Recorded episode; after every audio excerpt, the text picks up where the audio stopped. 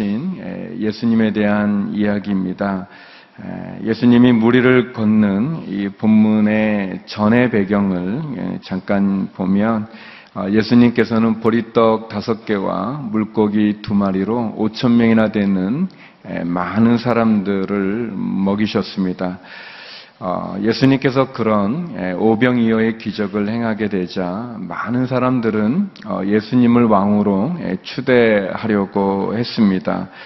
그래서 예수님은 제자들을 재촉해서 가버나움이라고 하는 갈릴리 건너편으로 가도록 하시고 그리고 예수님은 그 무리를 떠나서 산에 기도하셨습니다.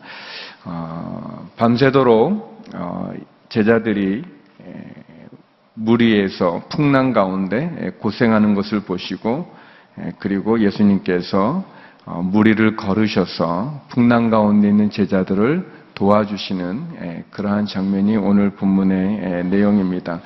요한복음에는 모두 일곱 가지의 기적이 나오게 되는데 예수님이 무리를 걸은 기적은 다섯 번째 기적입니다. 저는 오늘 본문을 통해서 세 가지를 함께 나누고 싶습니다. 첫 번째는 어, 예수님은 십자가가 아닌 것은 피하셨다는 것입니다. 예수님은 십자가가 아닌 것은 거절하셨습니다. 우리 16절, 17절의 말씀 같이 한번 보겠습니다. 다시 한번 읽어보겠습니다. 시작. 날이 저물자 예수의 제자들은 바다로 내려갔습니다. 거기서 그들은 배를 타고 행했습니다. 날은 이미 어두워졌고 예수께서는 아직 그들이 있는 곳으로 오시지 않았습니다. 어, 예수님은 오병이어의 기적을 행하시고 그래서 많은 사람들이 예수님을 왕으로 추대하고자 했을 때 그 자리를 피하셨습니다. 예수님은 어, 영광이 있는 자리 또 왕의 자리가 아닌 사명과 십자가의 길을 원하셨습니다. 그래서 그분은 제자들 역시 그 십자가의 길이 아닌 영광이나 왕의 자리를 어, 보지 않도록 어, 오병이어의 기적으로 흥분한 무리들로부터 제자들을 구별해서 가버람으로 배를 타고 떠나게 하셨습니다. 그리고 예수님 역 예수님 역시 또 산으로 기도하시러 올라가셨습니다. 어, 예수님은 하나님이 예수님에게 주신 목적을 어, 잃어버리지 않으셨고 또 예수님이 가야 될 그 길을 놓치지 않으셨고 그래서 예수님에게 맡겨진 사명을 흔들리지 않고 그 사명에 충성된 그 길을 걸으셨습니다. 예수님은 예수님뿐 예수님도 십자가의 길을 가기 원하셨지만 또 제자들 역시 십자가의 길을 가기를 원하셨습니다.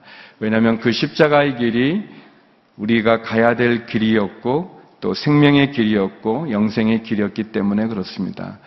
제자들 역시 오병이어의 기적을 통해서 굉장히 흥분하고 그리고 한호하는 많은 군중들과 함께 있기를 원했지만 예수님은 바로 제자들을 분리했었고 그리고 예수님 자신도 기도하러 산에 올라가셨습니다. 어, 저는 세 가지의 교훈이 여기에 있다고 생각합니다.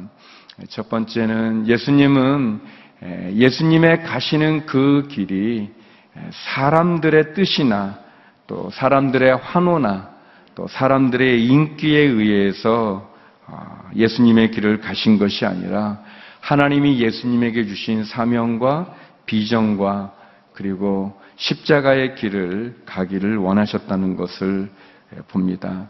또 두 번째, 어, 예수님께서는 군중들을 설득시키거나 또 설명하기보다는 그 군중들을 피하셨습니다. 어, 예수님은 어, 군중들을 피해서 도망가듯 산으로 가신 것이 아니라 기도하시러 기도하시러 산으로 가셨습니다. 마가복음은 그렇게 기록을 하고 있습니다. 예수님께서 무리들을 피하셨지만 피한 것이 단순히 그 환호하는 무리를 싫어서 피하신 것이 아니라 하나님이 예수님에게 주신 사명을 또 감당하기 위해서 그리고 하나님과 기도하기 위해서 그는 산으로 가신 것을 보여줍니다. 그리고 세 번째는 예수님은 예수님도 십자가의 길을 갈 뿐만 아니라 제자들 역시 그 길을 가기를 원하십니다. 사랑하는 성도 여러분, 동일하게 하나님께서 예수님을 통해서 십자가의 길이 아닌 것은 거절하셨던, 거부하셨던 예수님 같이 또 예수님께서 제자들도 역시 그 길을 가기 원하시는 것처럼 저와 여러분도 십자가의 길을 가기를 원하십니다. 사람들의 환호나 또 사람들의 영광이나 또 사람들의 관심이 있는 그 길을 가는 것이 아니라 하나님께서 우리에게 주신 목적과 하나님이 우리에게 주신 사명과 하나님이 우리에게 맡기신 그 뜻을 이루는 그 십자가의 길에 저와 여러분이 쓰기를 원하십니다. 누가는 이렇게 기록하고 있습니다. 누가복음 14장 27절의 말씀인데요. 같이 한번 읽어보겠습니다. 시작. 누구든지 자기 십자가를 지지 않고 나를 따르는 사람은 내 제자가 될 수 없다. 예수님께서 나를 따르고자 하는 자는 자기의 십자가를 지고 나를 따르라고 이야기하고 계십니다. 사랑하는 성도 여러분, 저와 여러분이 내게 주어진 십자가를 지고 예수님을 쫓아가는 주의 제자가 되기를 주의 이름으로 축원합니다. 예수님께서 십자가가 아닌 것은 거절하셨던 것처럼 우리가 십자가가 아닌 것은 눈도 주지 않고 마음도 빼앗기지 않고 오로지 십자가를 향해서 나아가는 예, 그런 우리가 모두 되기를 바랍니다. 예, 두 번째 오늘 본문에서 우리가 볼 수 있는 예수님의 모습은 예, 풍랑 만난 인생에 찾아오신다는 것입니다. 예수님은 풍랑 만난 사람들에게 찾아오십니다. 우리 18절, 19절 말씀 같이 한번 읽어보겠습니다. 18절, 19절입니다. 시작. 세찬 바람이 불어 물살이 거세어졌습니다. 그들이 노를 저어 한 25에서 30 스타디온쯤 갔을 때 예수께서 무리를 걸어서 배 쪽으로 다가오시는 것이 보였습니다. 그들은 두려웠습니다. 어, 예수님의 말씀에 따라서 제자들은 예, 가버나움 쪽으로 예, 가려고 배를 탔습니다. 예, 그리고 배를 타고 옮기는 가운데 호수 한가운데쯤 이르렀을 때 세찬 바람을 만나게 됩니다. 물살이 거세어진 풍랑을 만나게 됩니다. 이 갈릴리는 이렇게 갑자기 풍랑이 일어나는 그러한 어려움이 있는 호수인데 어, 예상하지 못한 풍랑을 만난 제자들이 밤새 수고했지만 그 물살이 더 거세어져서 결국 제자들은 두려운 마음을 갖게 되었습니다. 어, 제자들이 날이 저물 때 배를 타야만 됐고 그리고 사방이 어둠에 깔려 있는 가운데 예, 그들은 풍랑을 맞이하게 됐습니다. 우리가 종종 생각하지 못한 풍랑을 만나는 것처럼 예, 제자들도 그렇게 풍랑을 만나게 되었습니다. 우리의 삶에는 예상하지 못한 풍랑을 만날 때가 있습니다. 생각하지 못해 고난을 만날 때가 있습니다. 우리가 예상할 수 있고 또 계획되어져 있는 고난이라면 풍랑이라면 또 대비할 수도 있고 마음에 또 평안을 담담을 가질 수도 있지만 그러나 풍랑은 그렇게 우리에게 미리 알려주고 다가오지 않습니다. 고난은 그렇게 우리에게 미리 예고하고 다가오지 않습니다. 예, 그래서 우리는 종종 우리에게 임한 풍랑을 만나거나 고난을 만나거나 우리의 인생에 해석되어지지 않는 심한 어려움을 겪게 될때 예, 우리는 종종 우리 그 풍랑을 하나님의 심판으로 이해할 때가 많이 있습니다. 내 인생에 끼인 저주로 받아들일 때가 있습니다. 에, 믿음과 현실에서 우리가 특별히 나쁘게 살지 않고 특별히 잘못하지 않았음에도 불구하고 이해할 수 없는 풍랑을 만나 배가 뒤집히게 되는 그런 어려움을 겪게 되면 우리는 당황하게 되고 그리고 시험에 들게 되고 하나님 원망하게 되고 불공평하다고 생각하면서 불만 속에서 우리의 믿음이 흔들리게 되는 것을 보게 됩니다. 예, 그러나 오늘 본문에 있는 것처럼 우리는 이해할 수 없어도 하나님은 우리를 아시는 분이십니다. 예, 우리는 감당할 수 없는 풍랑 가운데 우리가 당황할 수 있지만 하나님은 신실하신 분이고 공의로우신 분이고 실수가 없는 분이십니다. 어, 예수님 어, 제자들이 고난 당하는 것을 아셨습니다. 어, 예수님 이 제자들이 힘겹게 노를 저었지만 그러나 그 풍랑 가운데 그들의 배가 안전하지 못한 모습을 보았고 그리고 두려워 떠는 제자들의 형편을 보고 계셨습니다. 우리 마가복음은 이 본문을 이렇게 기록하고 있습니다. 마가복음 6장 48절인데요. 같이 한번 읽어보겠습니다. 시작. 예수께서는 제자들이 강한 바람 때문에 노 젓느라 안간 힘을 쓰는 것을 보셨습니다. 이른 새벽에 예수께서 무리를 걸어 그들에게 나아가시다 그들 곁을 지나가려고 하셨습니다. 어, 예수님 산으로 기도하러 올라가셨던 예수님께서는 그 산 위에서 이 안간 힘을 쓰고 고생하고 있는 제자들을 보셨다고 그랬습니다. 안간 힘을 쓰는 제자들, 그 풍랑 가운데서 당황하고 힘들고 고생하고 있는 제자들을 예수님 보셨습니다. 저와 여러분이 인생의 예기치 못한 풍랑 가운데서 고생하고 안간힘을 쓸 때 하나님이 우리를 보고 계신다는 사실을 믿으시기 바랍니다. 우리가 두려움 속에 갈 바를 알지 못하고 당황하여 고통 가운데 신음할 때 그 신음의 부르짖음을 예수님이 들으신다는 사실을 기억하시기 바랍니다. 제자들 우리가 아는 것처럼 어부 출신들 갈릴리의 어부 출신들이 많이 있었습니다.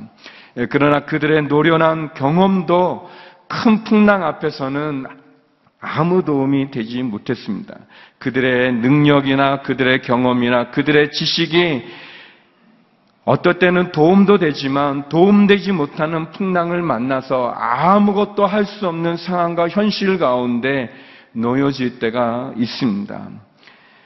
그들이 사투를 벌이지만 도움이 되지 못하고 그들의 수고가 무기력해지는 상황 속에서 예수님 여기 보니까 아, 그들에게 다가가셨다고 얘기하고 있습니다.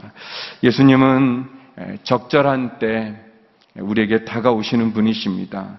내 시간이 아닌 하나님의 시간이, 내 계획이 아닌 하나님의 계획에 주님 다가오십니다.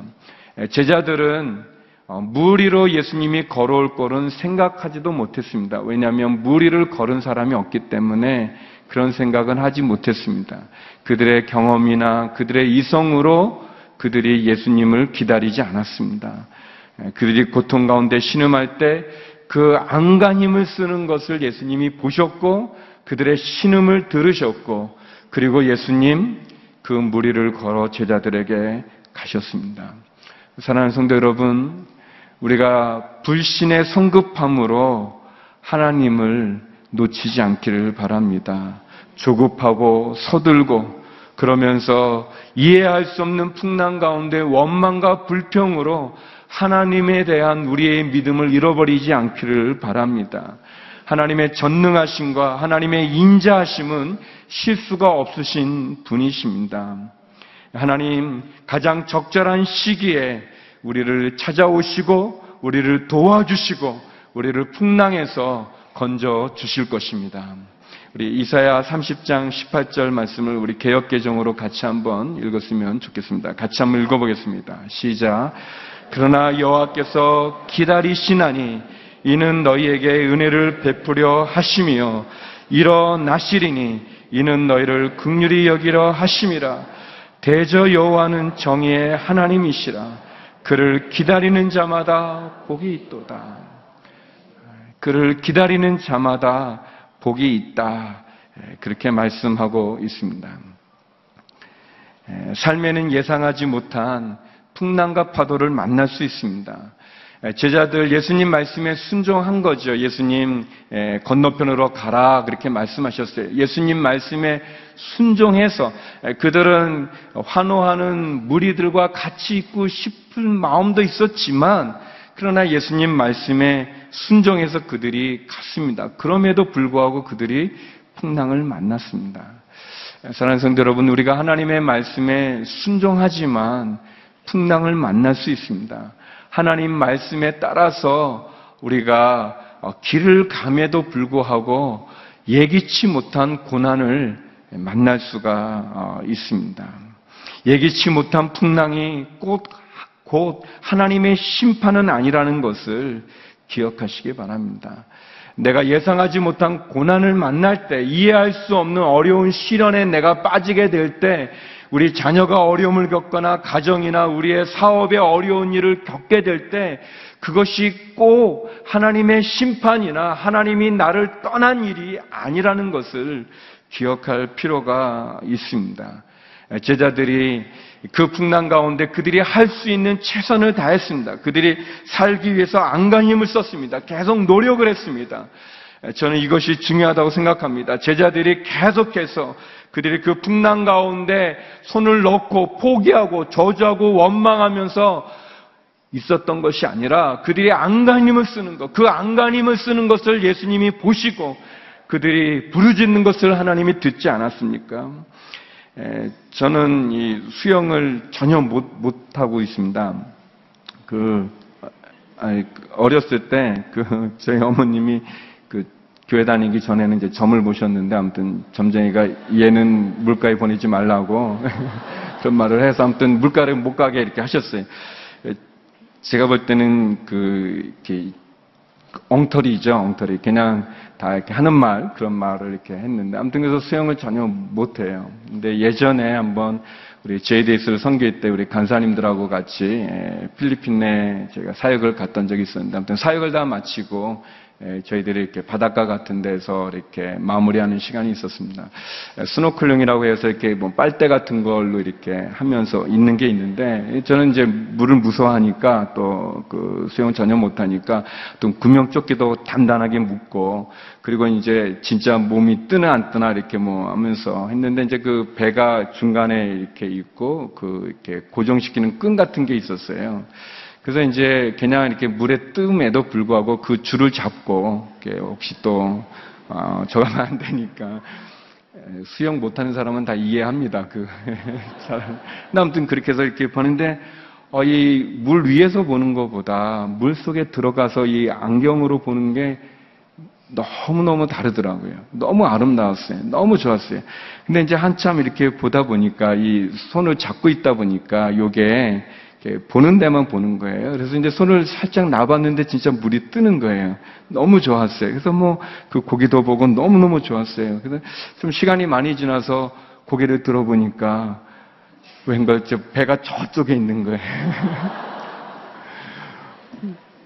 근데 그 전까지는 제가 물에 잘 떠 있었는데 갑자기 이게 이제 물살에 의해서 제가 이렇게 떠내려간 걸 모르고 배가 저 있으니까 갑자기 두려운 마음이 오면서 그 전까지는 괜찮았는데 갑자기 제가 무서워서 살려주세요. 이제 막 이제 저기 있는 분한테 막 얘기를 했는데 어, 이제 장난하는 줄 알고 안 오시는 거예요. 이렇게 제가 그래서 제가 진짜예요. 진짜 살려주세요. 막 이렇게.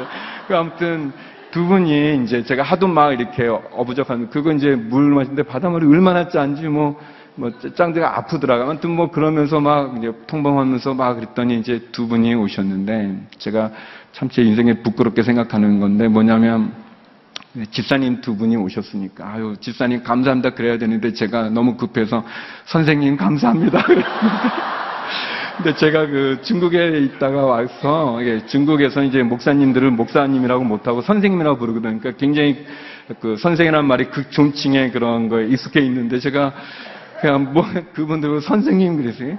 근데 이분들은 그냥 이제 저를 붙잡고 이제 이렇게 물가 그 해변가로 데려가 주셨는데 제가 그, 그 이렇게 나와가지고 아, 목사가 살겠다고 그냥 집사님한테 너무 창피했어요. 근데 아무튼 중요한 거는 소리 지르는 거, 그거는 중요하다고 제가 생각해요. 살려주세요 한 거.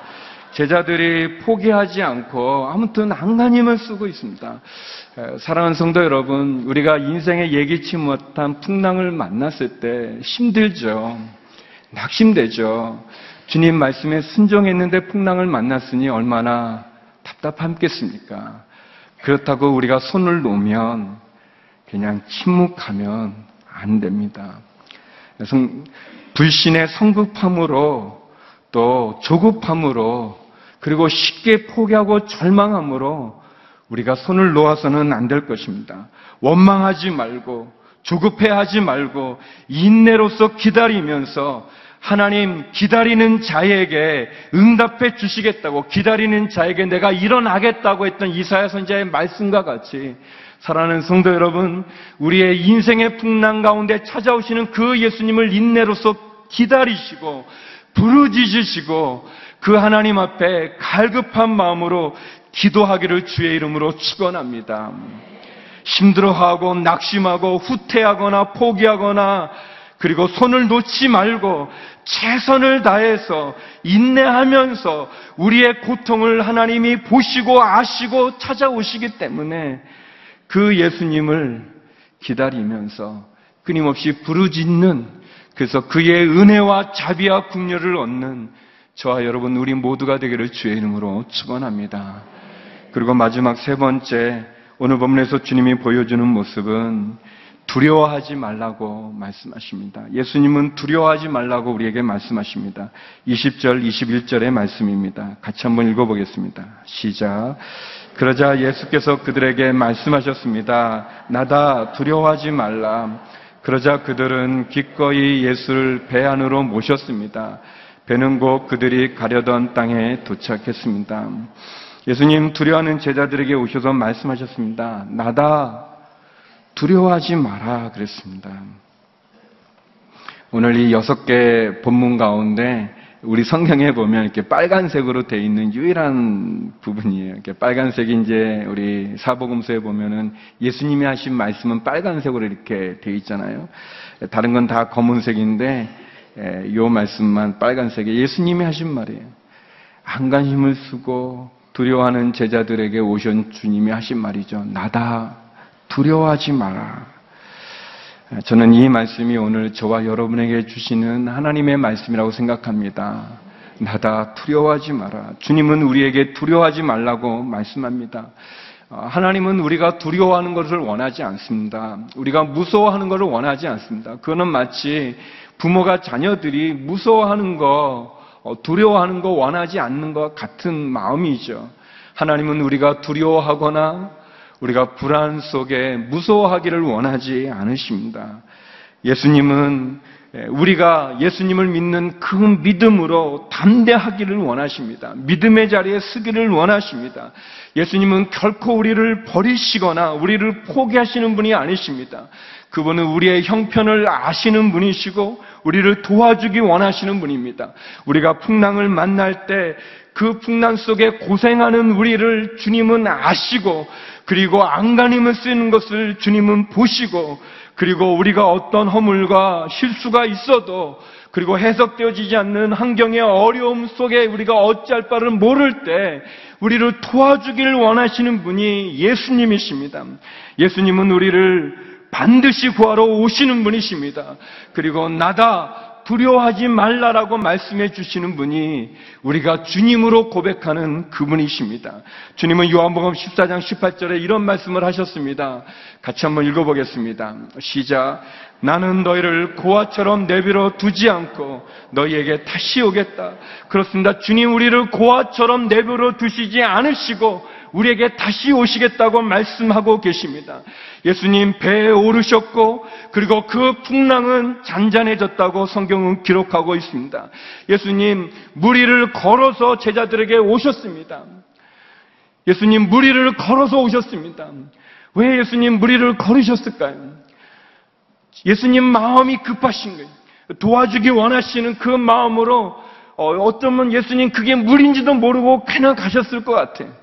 그렇게 주님 우리를 돕기 원하십니다. 그런데 우리가 포기하고 낙심하고 특별히 우리가 두려워하고 우리가 불안하고 염려하는 것 원하시지 않으시죠.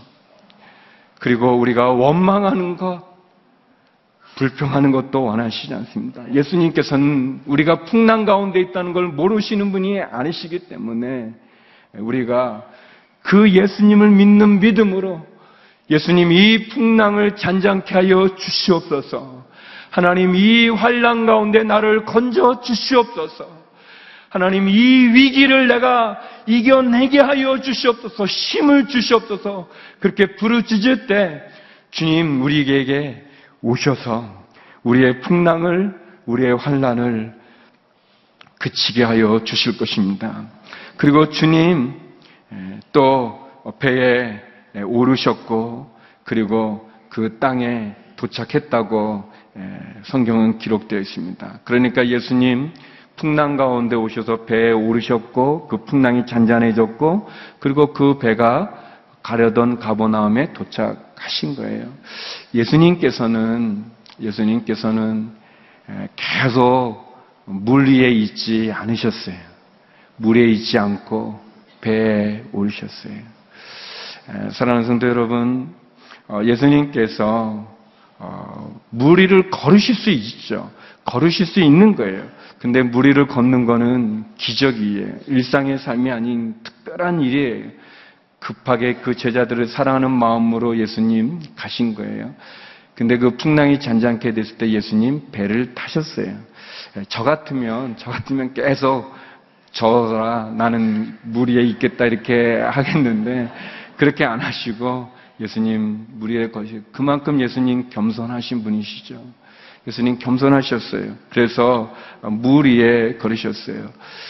사랑하는 성도 여러분, 예수님 물 위에 있을 때도 있고 배에 계실 때도 있고 땅에 계실 때도 있는 분이십니다. 우리의 일상의 삶 가운데 우리가 기적이 필요할 때가 있어요. 풍랑을 만날 때 우리에게 기적이 필요한 거예요. 기적이 필요한 것입니다. 그래서 우리는 그 풍랑이, 그 환란이, 그 고난이 내가 해결할 수 없는 그, 그 문제가 통과되도록 하나님 하늘을 향해서 부르짖을 필요가 있어요. 기도할 필요가 있어요. 안간힘을 쓸 필요가 있어요. 그래서 하나님이 내게 오셔서 내 인생의 풍랑을 잔잔케 해주시고 나를 수렁에서 건져주시고 환란을 통과해 낼 때 그때 우리는 또 일상의 삶 속에서 우리의 신앙을 온전히 지켜야 될 거예요. 계속 기적만, 기적만, 기적만 구해서는 안 될 것입니다. 예, 두 가지의 교훈이 있다고 저는 생각합니다. 예수님께서는 우리가 두려움 가운데 있기를 원하지 않습니다. 우리가 불신앙에 있기를 원하지 않습니다. 예수님은 우리가 믿음으로, 인내로 예수님을 바라보기를 원하십니다. 그리고 그 예수님 우리에게 말씀합니다. 나다 두려워하지 말라라고 말씀하고 계십니다. 사랑하는 성도 여러분, 주님으로 인해서 두려움을 내쫓기를 주의 이름으로 축원합니다. 예수님으로 인해서 우리의 마음의 염려와 불안으로부터 자유하시기를 주의 이름으로 축원합니다. 믿음 가운데 거하시기 바랍니다. 그리고 또한 우리의 삶에는 기적과 함께 우리의 일상의 삶이 필요합니다. 무리를 걷는 기적도 필요하고 우리가 배 안에 머무르는 그리고 땅에 머무르는 그 일상의 삶의 신앙도 필요합니다. 이 두 가지가 우리의 삶에 늘 조화를 이루어야 될 것입니다. 여러분이 풍랑 만난 인생입니까? 여러분에게 기적이 필요합니까? 그 기적을 구하십시오. 그 기적으로 하나님 여러분을 도와주셨습니까?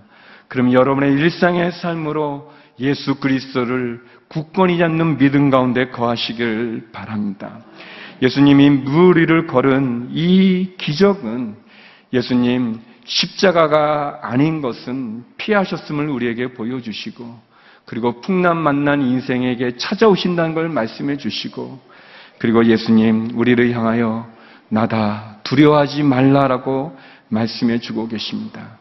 나다 두려워하지 말라 이 말씀이 오늘 저와 여러분의 삶 가운데 이루어지기를 주의 이름으로 축원합니다.